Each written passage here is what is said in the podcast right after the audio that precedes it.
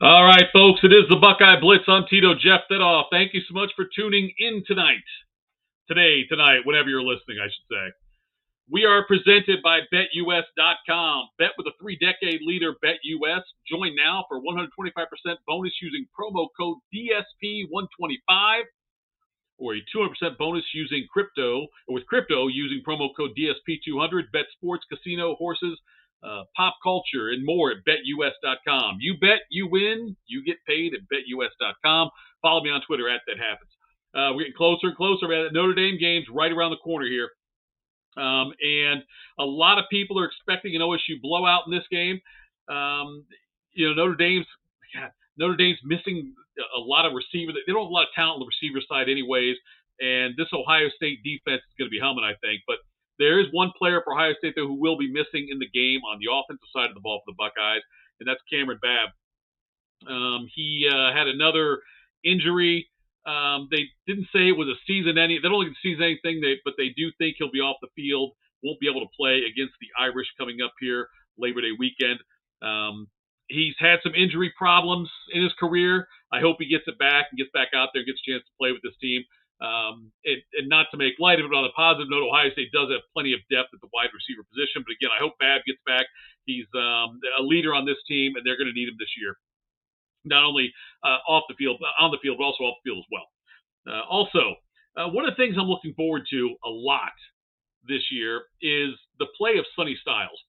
Sonny Styles is a kid local uh, to Columbus here, Pickerington Central is where he went, and um, he was a stud on the football field and also led his team to a state basketball championship, one of the uh, better players on that team this past season. Graduated early, enrolled early at Ohio State.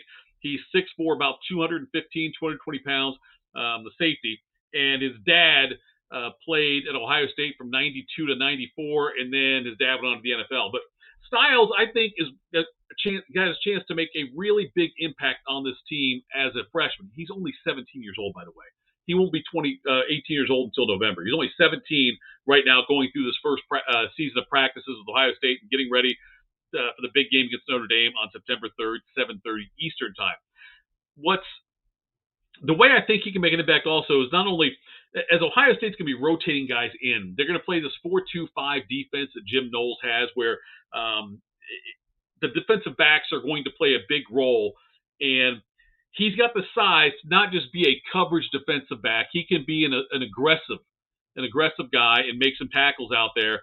And as Ohio State is going to take big leads in some of these games, and teams are going to be forced to throw to catch up. And you'll see Ohio State doing a lot of rotations, I think, and especially against some of these teams where Ohio State's going to be a lot better than them, and Styles will get a chance to get on the field probably more often than if he played for a, a team that played a lot of close games.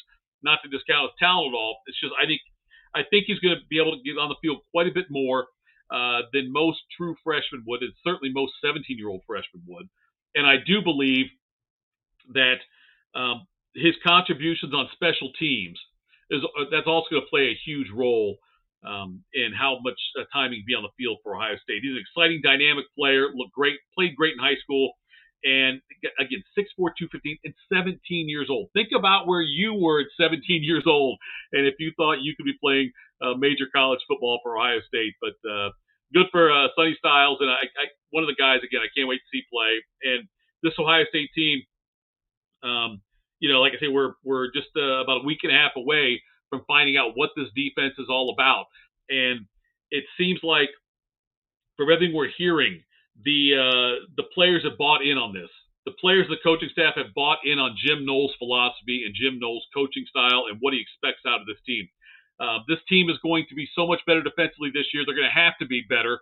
They don't have to be the top five defense that um, Knowles hopes they will be. It'd be great if they were, but they don't have to be in order to have success because of this offense. And the offense is going to score 40 to 50 points, it seems like, every game almost.